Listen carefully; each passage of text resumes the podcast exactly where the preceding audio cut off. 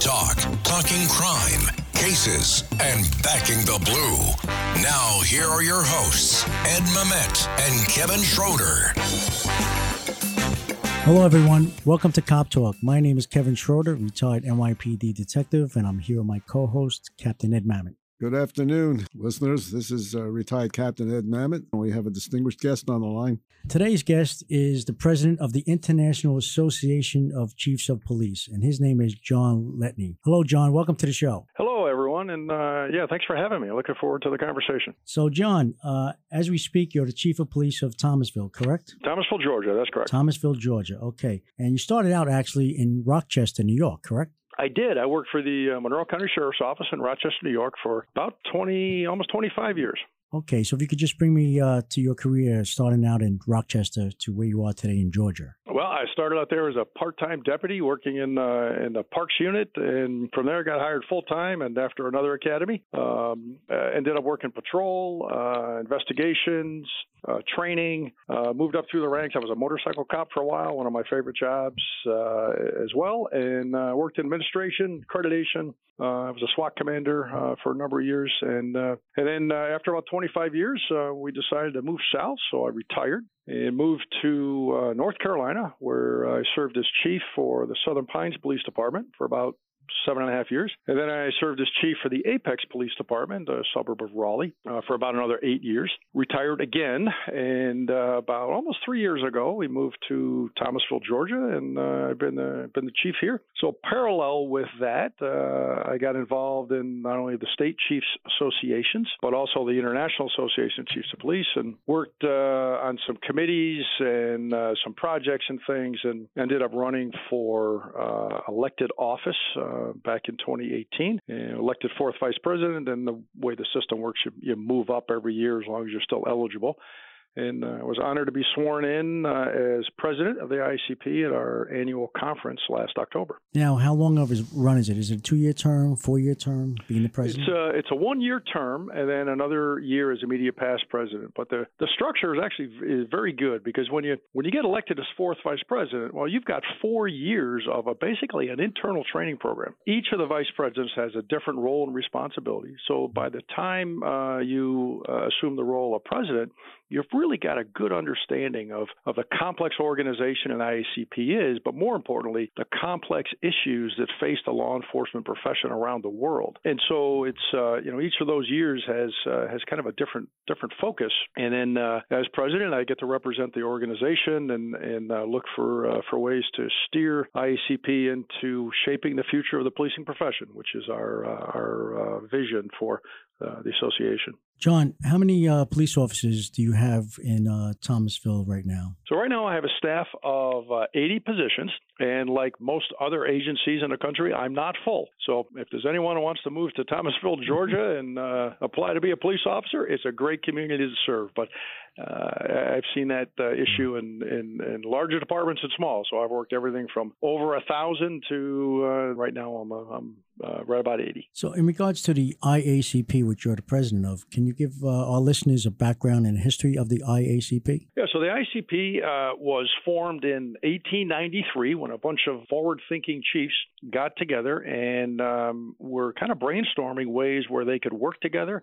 They could learn from each other. They could collaborate on best practices, uh, and they formed an association. Um, shortly thereafter, there were a few uh, chiefs from uh, from Canada that saw the value, joined the association, and so um, that was the start of the International Association of Chiefs of Police. And uh, we have grown and progressed ever since. Uh, we now have over 33,000 members in 170 countries around the globe. We work on a lot of issues collaboratively, uh, not only here in the U.S., which is where the bulk of our members are, but providing support, uh, technical assistance, training, uh, uh, advocacy, whatever we can to support law enforcement uh, around around the globe, and that can be everything from administrative studies to assessments uh, uh to training on a variety of topics. Uh, we're in a, a, number of countries right now doing a, a, training program on roadway safety and helping those nations increase uh, the the safety on the roadways. Um, we do other other trainings on leadership, on community policing.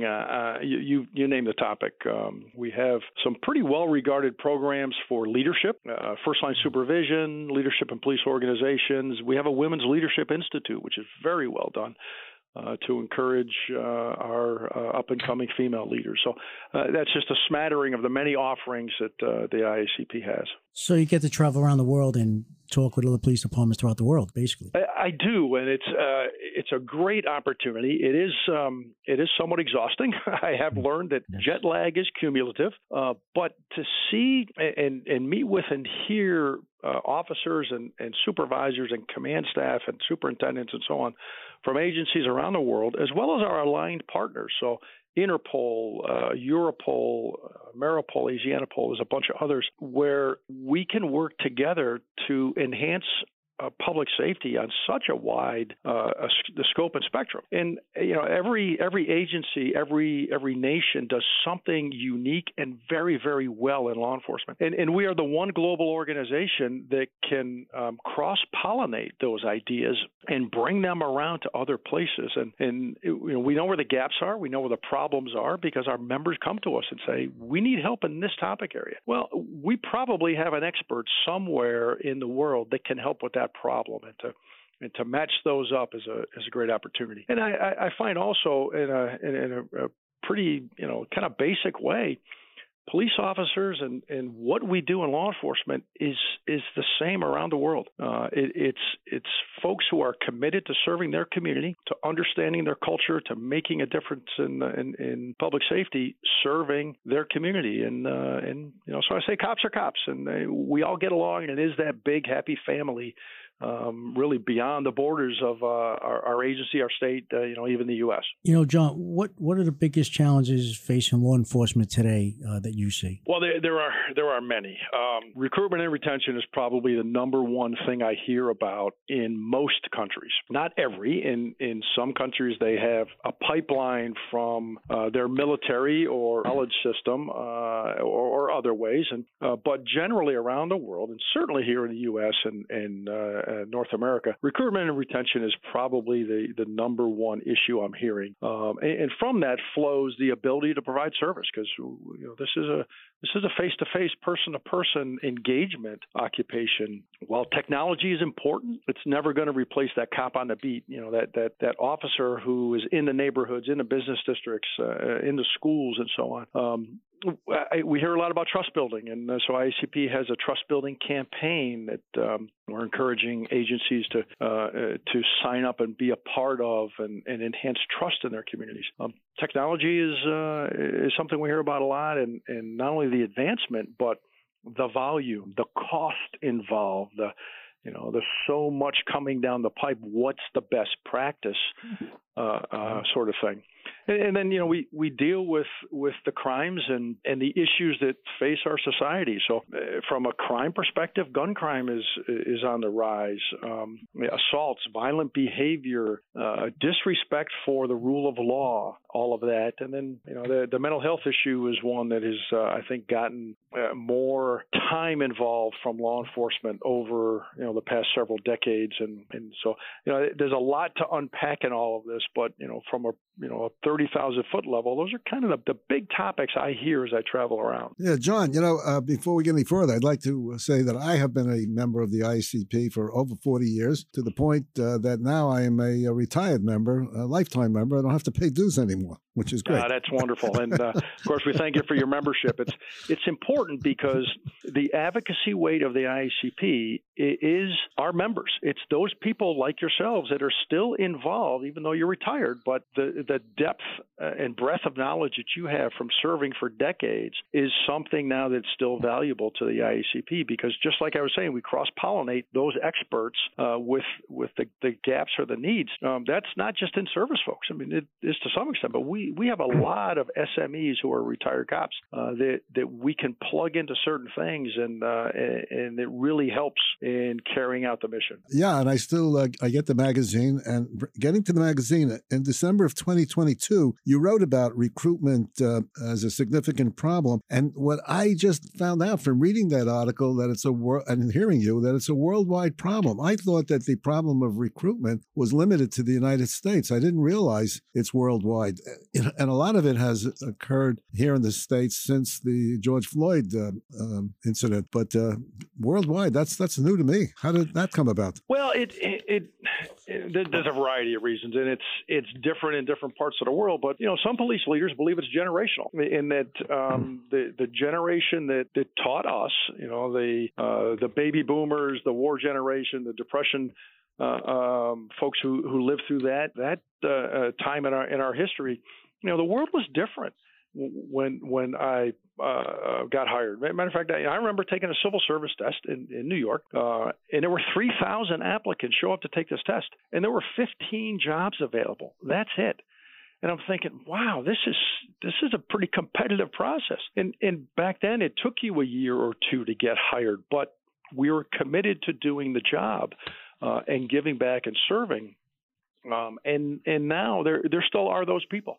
Um, there's a lot of very committed people that are that are you know wanting to serve, um, but there's also a lot of other jobs out there that they can uh, they can do and they can serve in different ways, and not have the things that we had to face. The nights, the shifts, the weekends, the missing holidays, the the, the lack of family time, and you know, work-life balance is a is a much bigger issue in society, uh, you know, in in in this century than it was in the last century. So there's a lot are surrounding uh, all of that, and and frankly, with the lack of respect for the rule of law and and and for law enforcement, it just turns a lot of people away from uh, from what is a very rewarding career. Well, what disturbs uh, what disturbs my co- former colleagues uh, and myself is the fact that the standards are being lowered to get people, and that's very dangerous. How do you feel about that one? It is it is very dangerous, and while I, I hope that's not the case, uh, anecdotally, I, I have heard that standards are changing. Uh, I, I have told my staff regularly I will go with a position unfilled before I put the wrong person wearing a badge, carrying a weapon, representing our department and our profession that doesn't belong there. Uh, I, I don't need to solve a temporary short term problem of vacancies with a long term problem of the wrong person serving my community. Um, I, I owe that to my cops too. They need to work with good qualified people that have the same mindset and are going to serve with the same sense of, of ethics and dignity and, and respect for everyone um, and not put the officers in a, in a in a bad position. So we need standards. We need to hold people accountable to standards. And maybe we just need to do a better job in recruiting and, and attracting people to this very rewarding profession that meet the standards that our profession demands and our communities deserve and expect. Well, that's a big problem. Now, these problems that we have been discussing, how does it affect, in your opinion, in society in general? Well, I, I think, it, as I said, it's foundational um, because we serve people um, primarily one on one, face to face human interactions between a police officer and a citizen. And that may be a victim, it may be a motorist, it may be a child at a school, it may be just interacting in a park or on a nice day walking uh, you know through the our neighborhoods. And so it, you've got to have the right personality, the right mindset, the right temperament to deal with all those things that we deal with in law enforcement. And when you don't, now you've got someone who's not serving with the integrity, the ethics, um, that service mindset that that we need. And uh, like in any profession, there are people that don't belong. There there are are cops that don't rise to the expectation, and so we we have to have a system to root them out. Um, every barrel has bad apples, but it's it's it's a small percentage of the good cops that are out there day in and day out sacrificing of themselves to serve. So we don't need to bring into our profession any bad apples. And when we can, through good backgrounds, through good standards, through good hiring and training practices, when we can root them out early on, now we have a better organization uh, and we serve our community better. Um, we investigate crime better, we prevent crime better, we do all those things that law enforcement can do to be a positive force in their their communities. On, on another topic, uh, the IACP uh, has called on Congress to promote recruitment and retention. And uh, I, I, think you mentioned in your article about the law enforcement administration, law enforcement administration getting involved. Now, I recall many years ago, the law enforcement administration was called the LEAA, and they had a program called LEEP, L E E P E, meant Law Enforcement Education Program. I participated in that, and for 16 years, I went to college. It was paid for through that program, and I was I obtained three degrees, went up to master's degree. So what you're promoting is would you say is a, throwback to the old LEEP and leaa yeah i think that's part of it and uh, so I, I, I missed that program only by uh, by a year or so so so uh, good for you that you were able to take advantage of it and congratulations on that but you know that that's the seed money you still have to do the work and, and i'm sure 16 years of college while you're working full time and family and all those other issues was a challenge but it, it, it's so valuable um, and and it ended back in probably I think late 70s or so um, and and that is one of the things that showed success.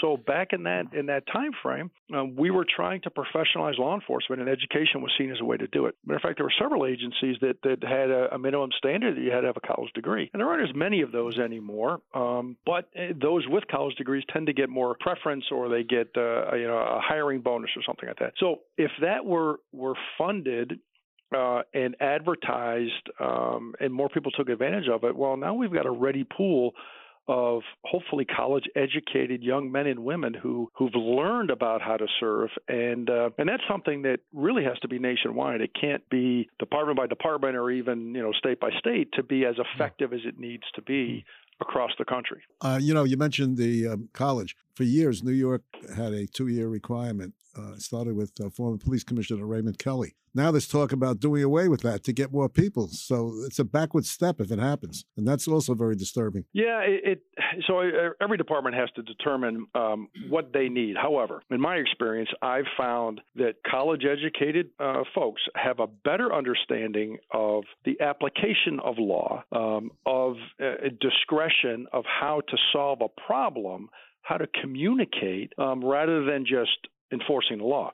And if you look statistically, uh, law enforcement agencies generally, if you look at their total calls for service, probably 10% or less are related to criminal activity. Now, in, in the big cities like New York, it may it may be different, but you know, in general, that's that's a pretty standard number. So, what are what are we doing the other 90% of the time? Well, we're doing quality of life stuff. We're doing we're doing traffic. We're dealing with mental health crisis. We're dealing with, with poverty and homelessness and other social ills. And an officer who has some life experience, uh, some training, some education, will understand that better and be able to think through and apply whatever resource that community has to solve the problem rather than just look at is there a law being broken? If yes, then I do this.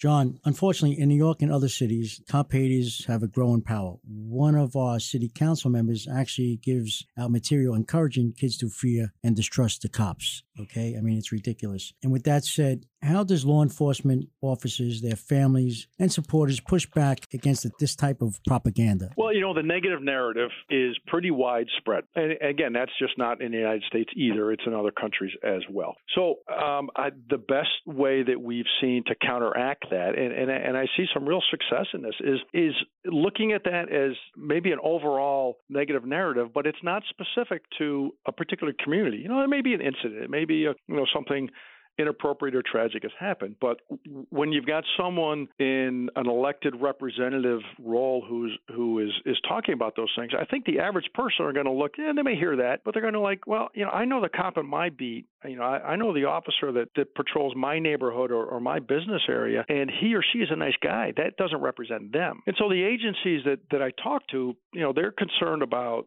the the negative uh, um, uh, narrative as well.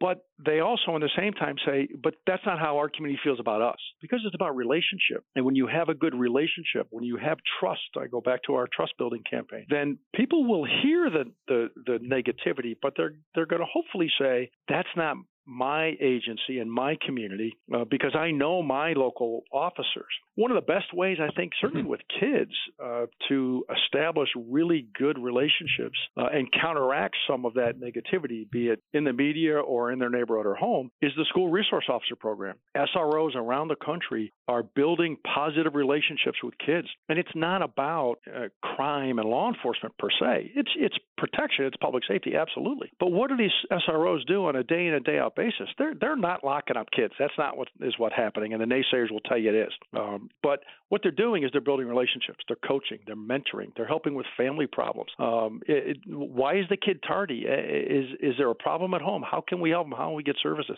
You know, they're teaching and they're they're doing such good work, and they're counteracting that negative message. And sometimes it has to be one kid at a time. And so the SRO program is one of the most valuable ways I've seen to engage youth.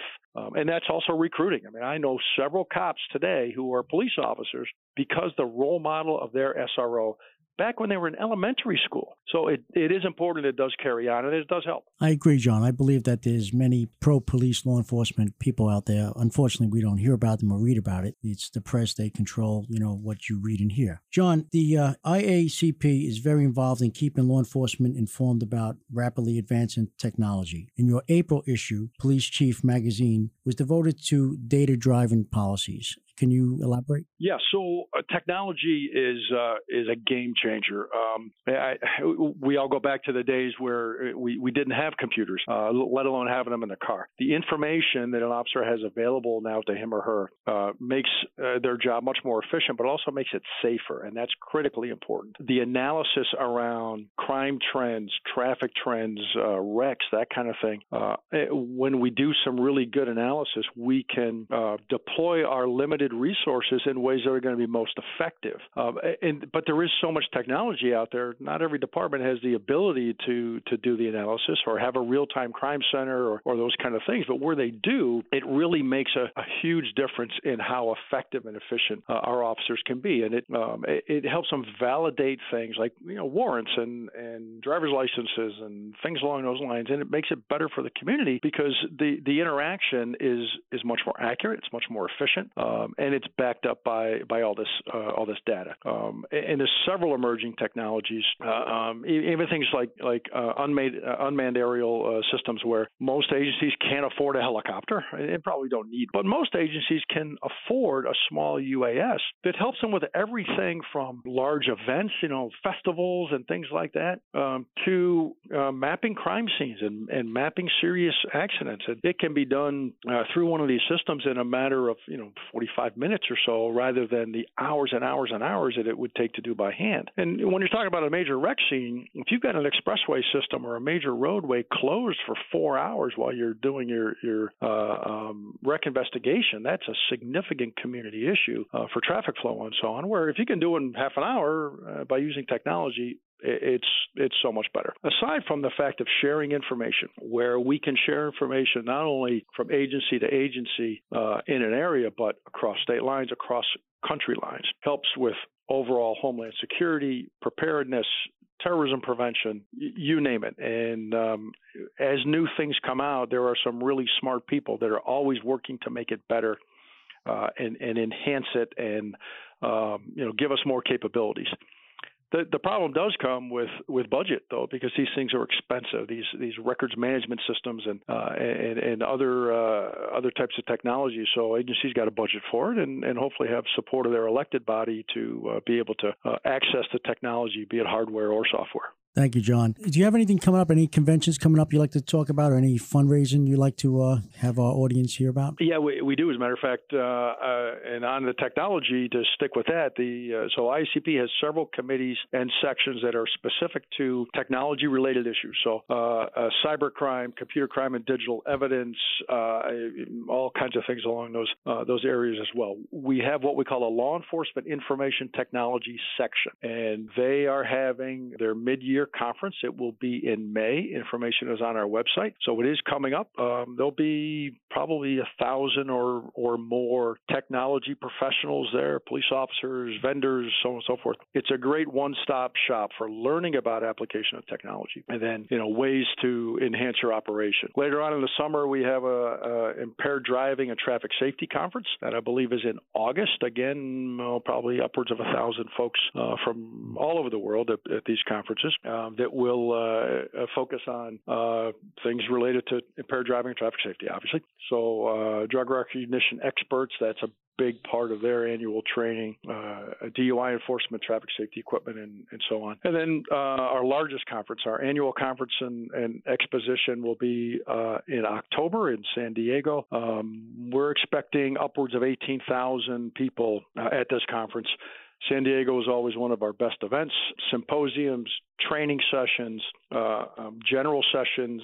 We get leaders from all over the world in law enforcement to come together to talk about issues, to explore leading practices, to train and network, and, and all of those things. So, um, so those, those are some of the biggest um, conferences that we have going on. There's some smaller regional ones, and, and again, our website, uh, the IACP.org, has got all of this information and much more on top of that. Thank you, John. Captain? Uh, we're g- going to be down at National Police Week in about 10 days in, in Washington. Will you be there? I will be there. Matter of fact, um, uh, for the first time, I'm uh, in this department. Uh, I'm bringing uh, several of my staff there, and, and, I've done this with every department I've been in. Um, I, I encourage every police officer at some point in time in their career to visit the Law Enforcement Officers Memorial, to attend National Police Week, to honor the service and sacrifice of uh, those who have uh, have fallen uh, and uh, and the families that they represent. Uh, so I've been I've been several times. I have friends on that wall. I have family members um, that I still keep in touch with, um, and and just to, to honor honor that service is is critically important. this year, I've been asked to read some of the names um, mm. during the candlelight vigil on Saturday, May 13th, and I'm, I'm honored to be able to uh, to do that as well as attend the other events that will be going on during National Police Week. Well, hopefully we can meet up then. That would be wonderful. Yes, John. We look forward to seeing you down there in D.C. for Police Week. President John Letteney, International Association of Chiefs of Police. I want to thank you for being on Cop Talk. Well, thank you for having me. It's been a great conversation. Thank you, everyone. You've been listening to another episode of Cop Talk. If you like what you hear, please subscribe. And to all our boys and girls out there in blue, stay safe. Till next time.